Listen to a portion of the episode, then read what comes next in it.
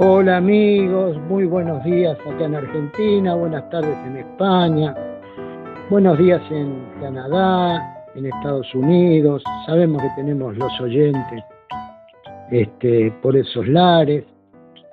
Y acá estamos un poco haciendo nuevamente este, este programa de Medicina para Todos. Y como hay una inquietud y un requerimiento acerca del tema de hoy, hemos convocado al licenciado Ricardo Abuín, licenciado en Kinesiología y Fisiatría, y le vamos a, aclarar a, los oyentes el tema de, de la lumbalgia y la ciatalgia. Ricardo, te invito a saludar Adelante. Buenos días, Norberto. Buenos días para toda la audiencia. Eh, un gusto charlar con vos como siempre. Bueno, eh, tenés el compromiso y de aclarar este tema, pero previamente vamos a hablar de a la gente que quién les habla.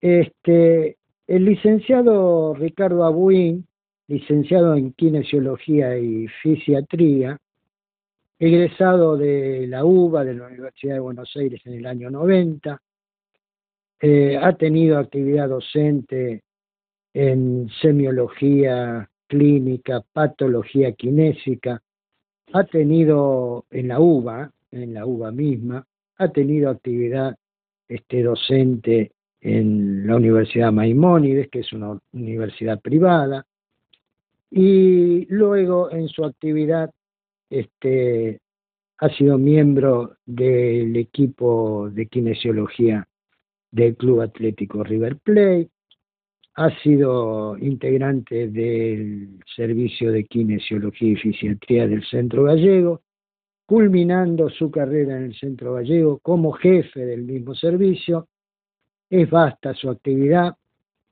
es un hombre joven, es un hombre que todavía está en actividad y este y él recurrimos. Ricardo, ¿qué te parece la presentación? ¿Me exageré o estaba bien? Está bien que exageres, gracias. si no, no me daba la talla. Bueno, eh, vos sabés que en, en el grupo de WhatsApp hubo una inquietud acerca de lumbalgia, ciatalgia, y yo te lo planteo porque creo que hay que marcar ciertas diferencias que vos las, las vas a marcar mejor que yo. ¿eh? Esto sería lumbalgia versus ciatalgia, ¿eh? diferencias. Eh, te doy la palabra, adelante vos. Dale.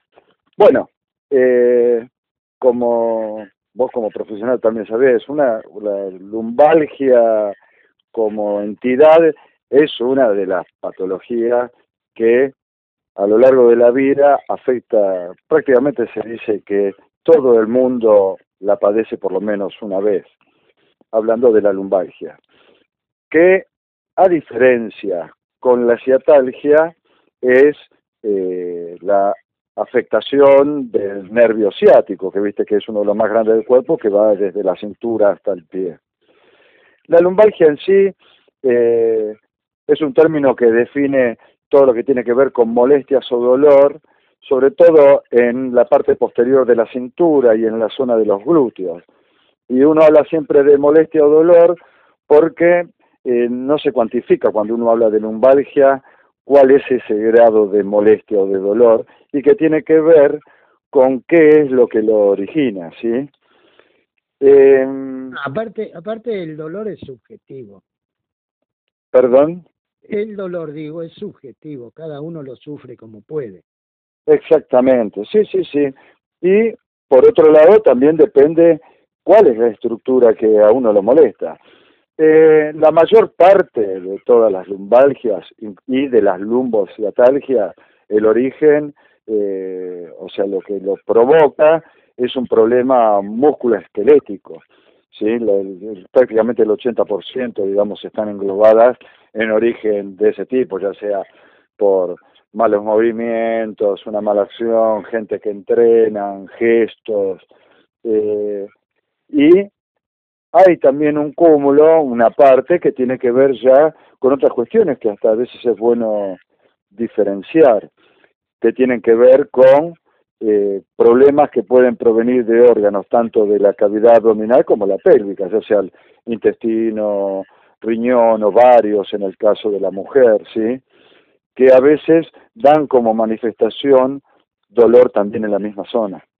¿Esto es lo que se dice dolor referido? Claro, exactamente. Eso es lo que se da como dolor referido, exacto. Entonces, muchas veces por comentarios te habrá pasado, como a mucha gente, que la gente dice, uy, me duele la cintura, o mismo las mujeres hay cuando están en su periodo mensual y que te dicen, ay, me duele la cintura, ¿sí?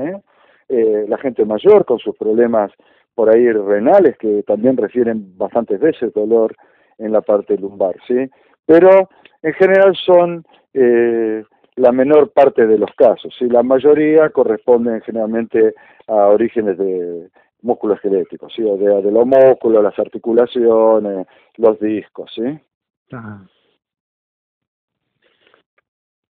Y, ¿Querés que y decir una cosa, eh, las causas específicas, ¿qué nos podés este, comentar de ese tema? Bueno, las causas del, del dolor están basadas sobre todo, digamos, en tres cosas, cuatro, ¿sí? Que tienen que ver, o sea, a ver, es una patología que no discrimina edad, ¿sí? O sea, eh, tanto la gente joven como la gente mayor la puede padecer.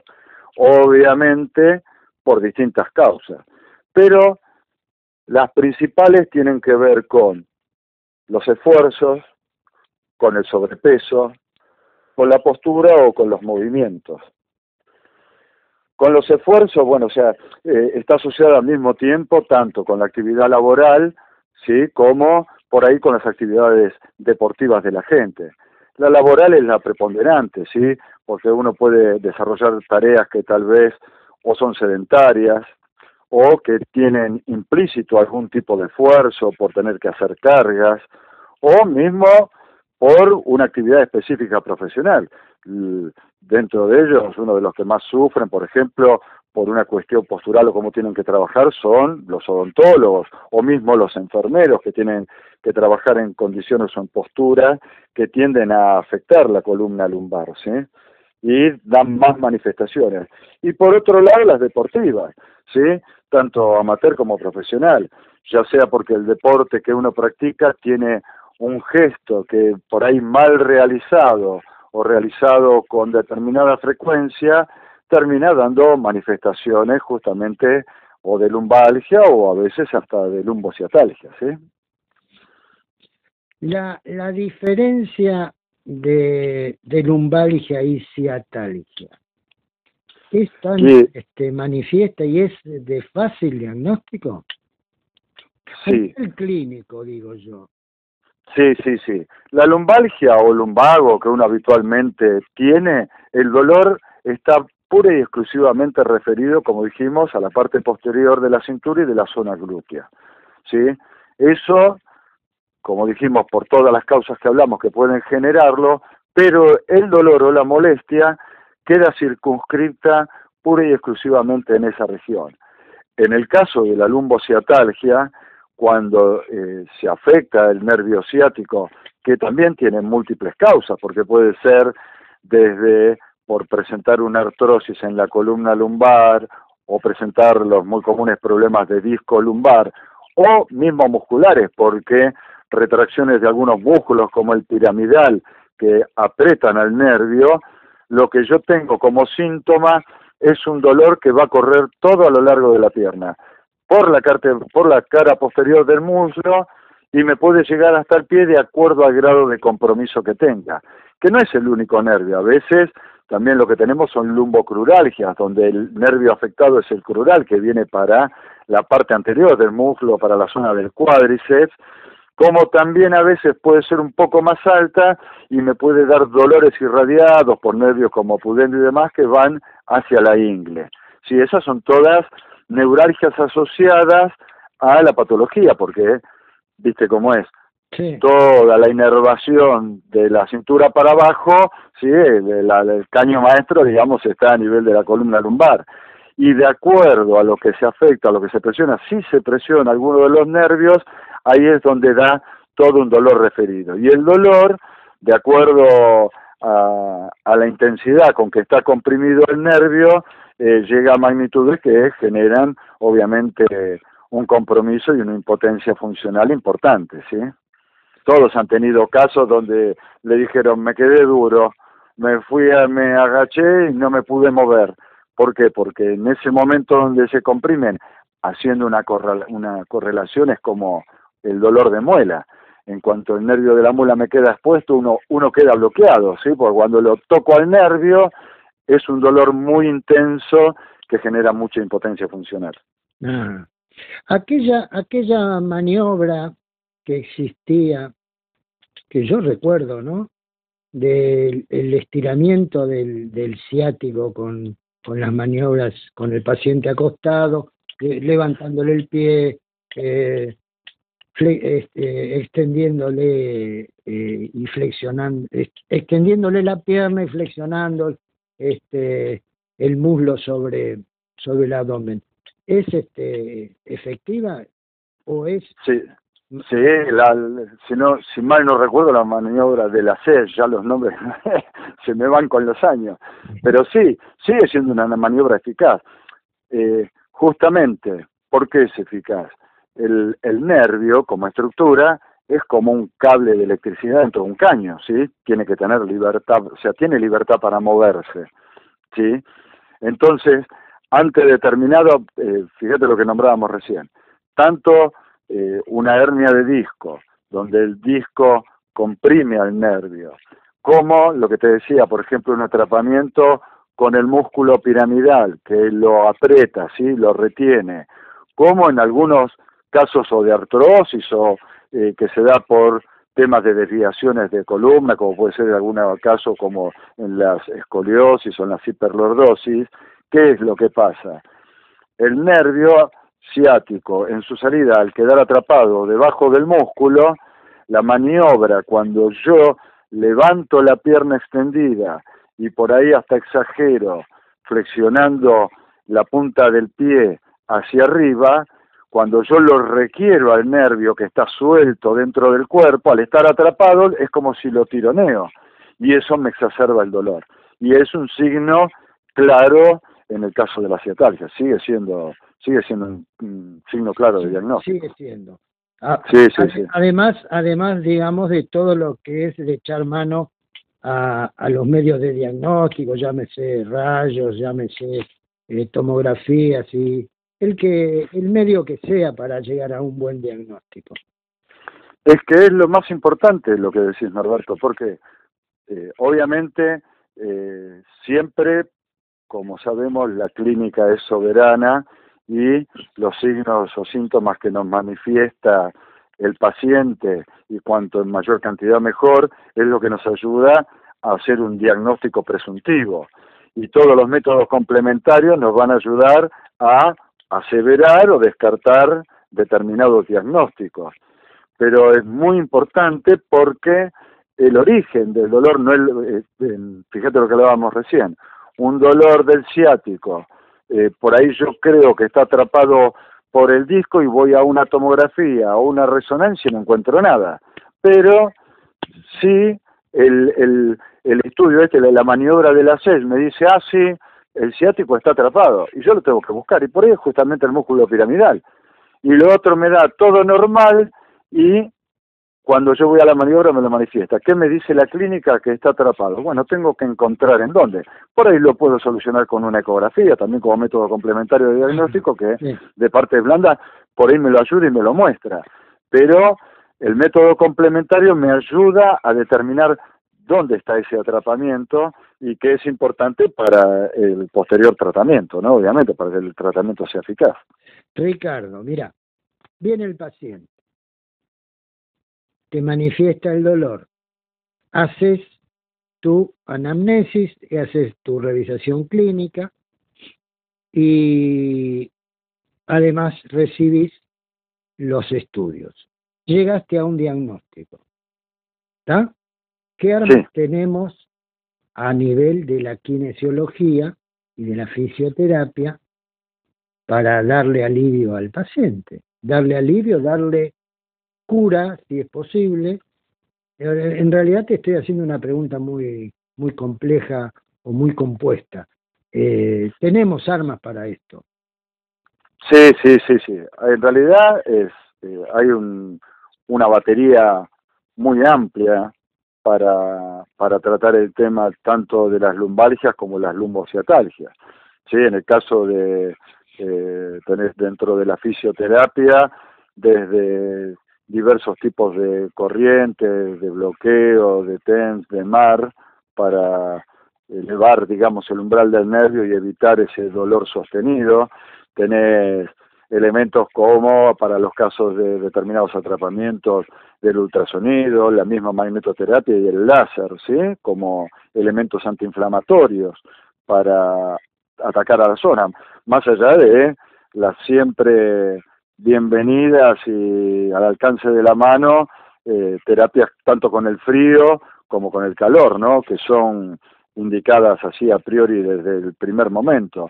Como todo lo que tiene que ver con la movilización, ¿sí? la manipulación y los ejercicios, que son importantes porque eh, cuando uno llega a un proceso de una lumbalgia, obviamente recorrió un camino, salvo en situaciones donde uno por ahí, por una situación determinada, hizo un movimiento inesperado, que fue lo que lo desencadena, que digamos que, generalmente son imprevistas y que por lo general no son las más comunes. En general me viene anunciando, ya tengo, entonces todo, todo lo que yo tengo por ahí al alcance de la mano me evita llegar a cuadros graves.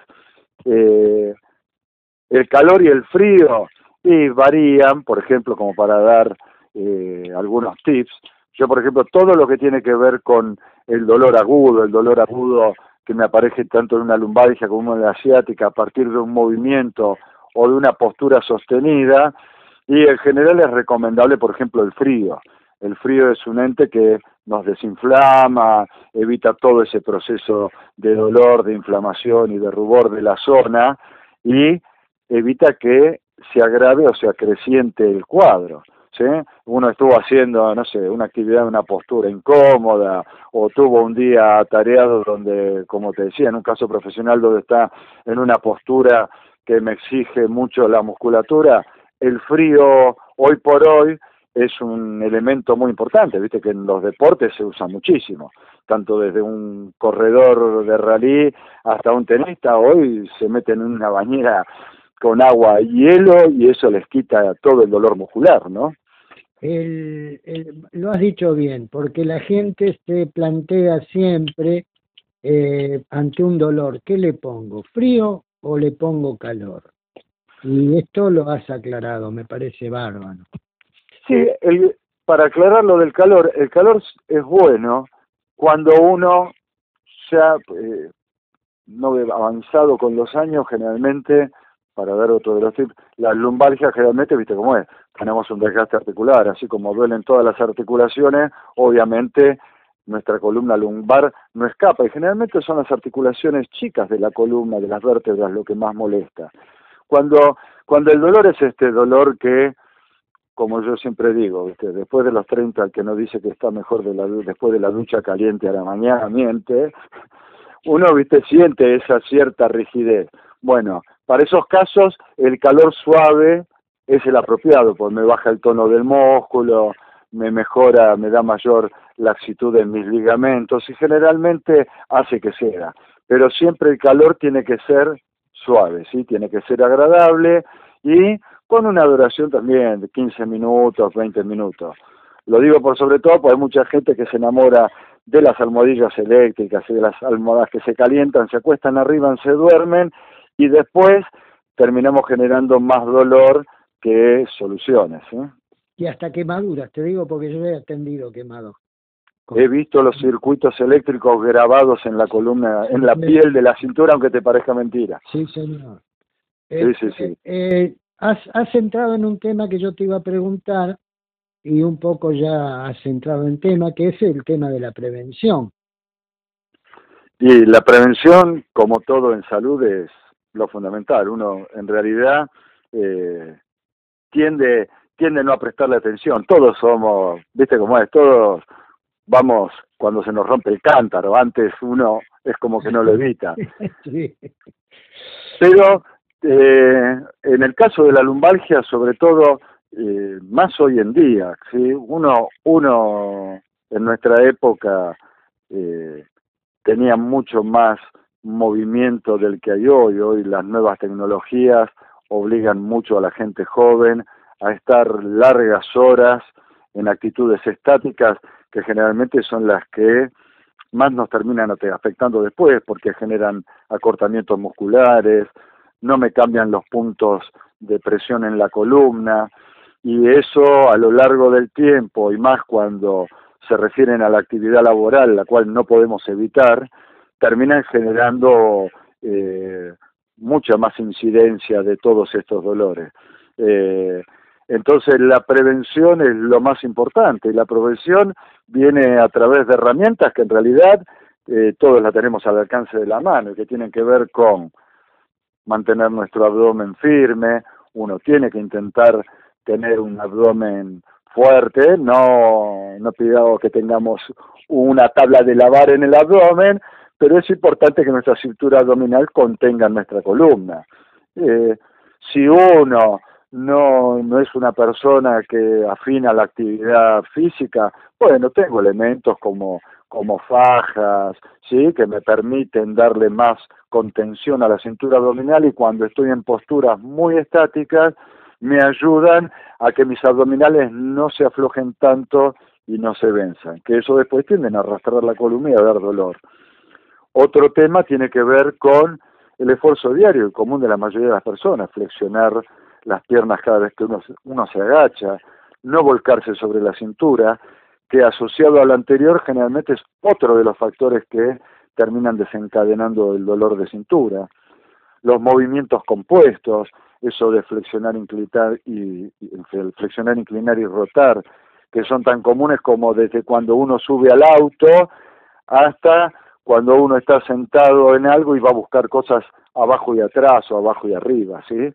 Donde los tres componentes me terminan lesionando el anillo de, fibroso que une las vértebras y a la larga terminan dando dolor. Entonces, descomponer los movimientos, aligerar los pesos, flexionarnos para agacharnos, son todas cosas que nos ayudan a evitar, además de la actividad física. Aparte, aparte me, me parece muy bien que ha sido muy gráfico porque el medio de la radio, como no tiene imagen, es a veces muy difícil de expresar. Si esto tuviese imagen, vos esto lo harías este, muy fácil, pero lo has explicado muy bien, muy bien. Eh, una, una, una pregunta que es la del millón, esta es la del millón. ¿eh? ¿Se cura? Bueno, eh, volviendo al principio, eh, lo más importante es el diagnóstico. Obviamente, en base al diagnóstico, eh, sí, hay muchas que tienden a remitir totalmente, ¿sí? Obviamente, como de lo que estábamos hablando recién, eh, no es lo mismo. Si uno transita el mismo camino eh, todas las veces es volviendo al cántaro, tanto va la fuente que al final, nada, termino, termino, claro, termino generando por ahí una lesión que después no es reversible. Pero si uno invierte parte de su tiempo en la prevención, en el ejercicio, en la flexibilización, en eh, eh, me abusé porque hice tal cosa, qué sé yo, no sé, me, puse a hacer una actividad en la casa, una actividad deportiva, o con el auto, uy, me puse a arreglar algo y me da dolor, y lo cuido y lo permito remitir, en general remiten, remiten prácticamente en, en un 100%, pero creo que es como si uno tiene, qué sé yo, no sé, cualquier otra enfermedad, desde eh, falta de capacidad respiratoria hasta algún problema circulatorio. Si uno se toma el trabajo de caminar o si entrena un poco, muy posiblemente la remita en una gran proporción y deje de tener padecimientos pero requiere obviamente toda esa parte preventiva y hay mucha gente dentro del equipo de salud de las diversas especialidades que se dedican a ello y que uno puede consultar como para realmente lograrlo, ¿no?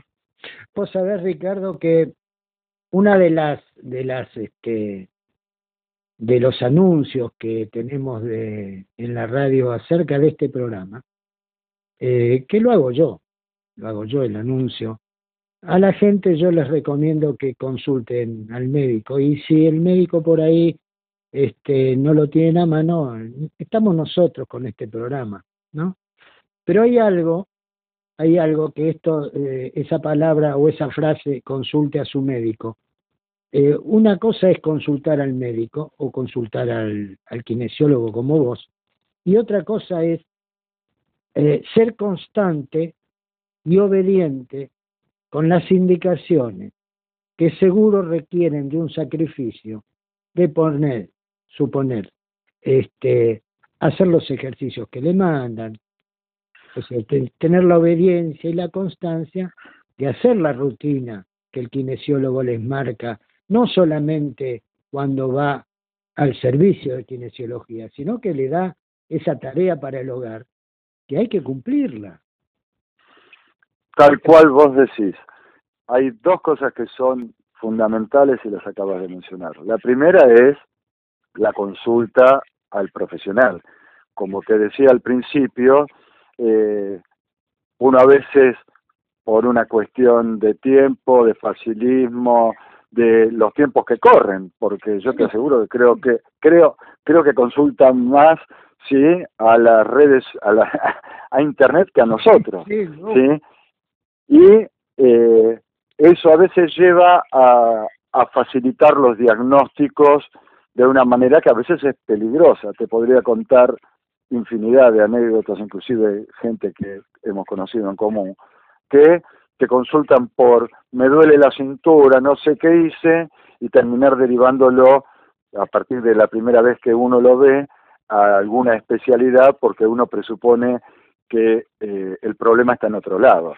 Entonces, eh, la, eh, la automedicación, la auto, el autodiagnóstico no es el aconsejado. O sea, la, la vista del, del profesional médico, de los especialistas, es fundamental. Y el otro que dijiste también es fundamental, es como todo en la vida, uno le tiene que poner una parte de inversión a todo esto. Sobre todo, eh, lo que hablábamos, muchos de estos problemas a veces tienen que ver con la actividad laboral, la actividad eh, profesional, inclusive hasta con la actividad deportiva. Entonces, respetar los tips, o sea, dedicarle un tiempo, a lo que hace es alargarnos la vida útil a nosotros, porque eh, si yo soy un oficinista que tengo que estar adelante de la computadora, soy un analista programador y tengo que estar 8 o 10 horas y de ahí pretendo salir a hacer una actividad deportiva intensa y es como si yo salgo con mi auto a correr turismo carretera, no voy a terminar bien. no creo que termine muy bien. Entonces es importante dedicarle, así como uno le dedica otras cosas, un rato, porque no, no, no, no implica horas y horas. No, no, es un rato todos los días a hacer determinados tips que uno puede consultar. Para eso está eh, todos los que hacen toda la parte de la ergonomía, el cuidado del espacio donde uno trabaja y demás, que cuando lo hagan a muchos le va a asombrar cómo dos o tres cambios modifican la vida y mejora mucho a futuro la salud de uno, ¿no? Perfecto, perfecto. Eh, Ricardo, yo no sé, me parece que estamos completos. Si vos tenés algo que agregar. Eh, no, no, me, me parece que estamos bastante completos. Si en algún momento algún oyente quiere incursionar o por dudas que, y consultas que te hacen en algún tema específico, nos podemos abocar. Es muy amplio ya de por sí la lumbalgia, no es lo mismo una artrosis que una hernia, que un músculo, que alguien que tiene escoliosis, ¿sí? Entonces por ahí la padece más seguido, pero en algún momento, ante, ante dudas, podemos por ahí entrar en algún tema más específico, como con el otro, estoy a tu disposición, como la del público, ¿no? A tus oyentes. Bueno, Ricardo, yo eh, lo único que me queda es agradecerte la amabilidad, la generosidad y te invito a, a despedirte de la gente Muchas que escucha. Adelante, adelante, Ricardo. Adelante. Bueno, al contrario, agradecerte a vos por la invitación. Es un gusto y me alegró mucho. Eh, te dije en tono de broma al principio, me alegra que tengas muchos compañeros de tu secundaria todavía y que hayan tomado una iniciativa de este tipo, que es muy buena, ¿sí? Nos mantiene dinámicos a todos, así como tu invitación me mantiene dinámico también a mí, por lo cual agradezco y los mejores augurios para ustedes y bueno, saludos a toda la audiencia, ¿no? Bueno, muchas muchas gracias, Ricardo. Este, esto es una inquietud que hubo porque en el grupo, como somos todos veteranos, eh, hay muchas lumbalgias y como había todo un, un conciliábulo acerca de esto, eh, me pareció que la palabra tuya iba a tener mucho más fundamento. Bueno, eh, me despido yo también de la audiencia y yo siempre uso una muletilla que hoy la voy a emplear nuevamente. Misión cumplida. Sí, señor.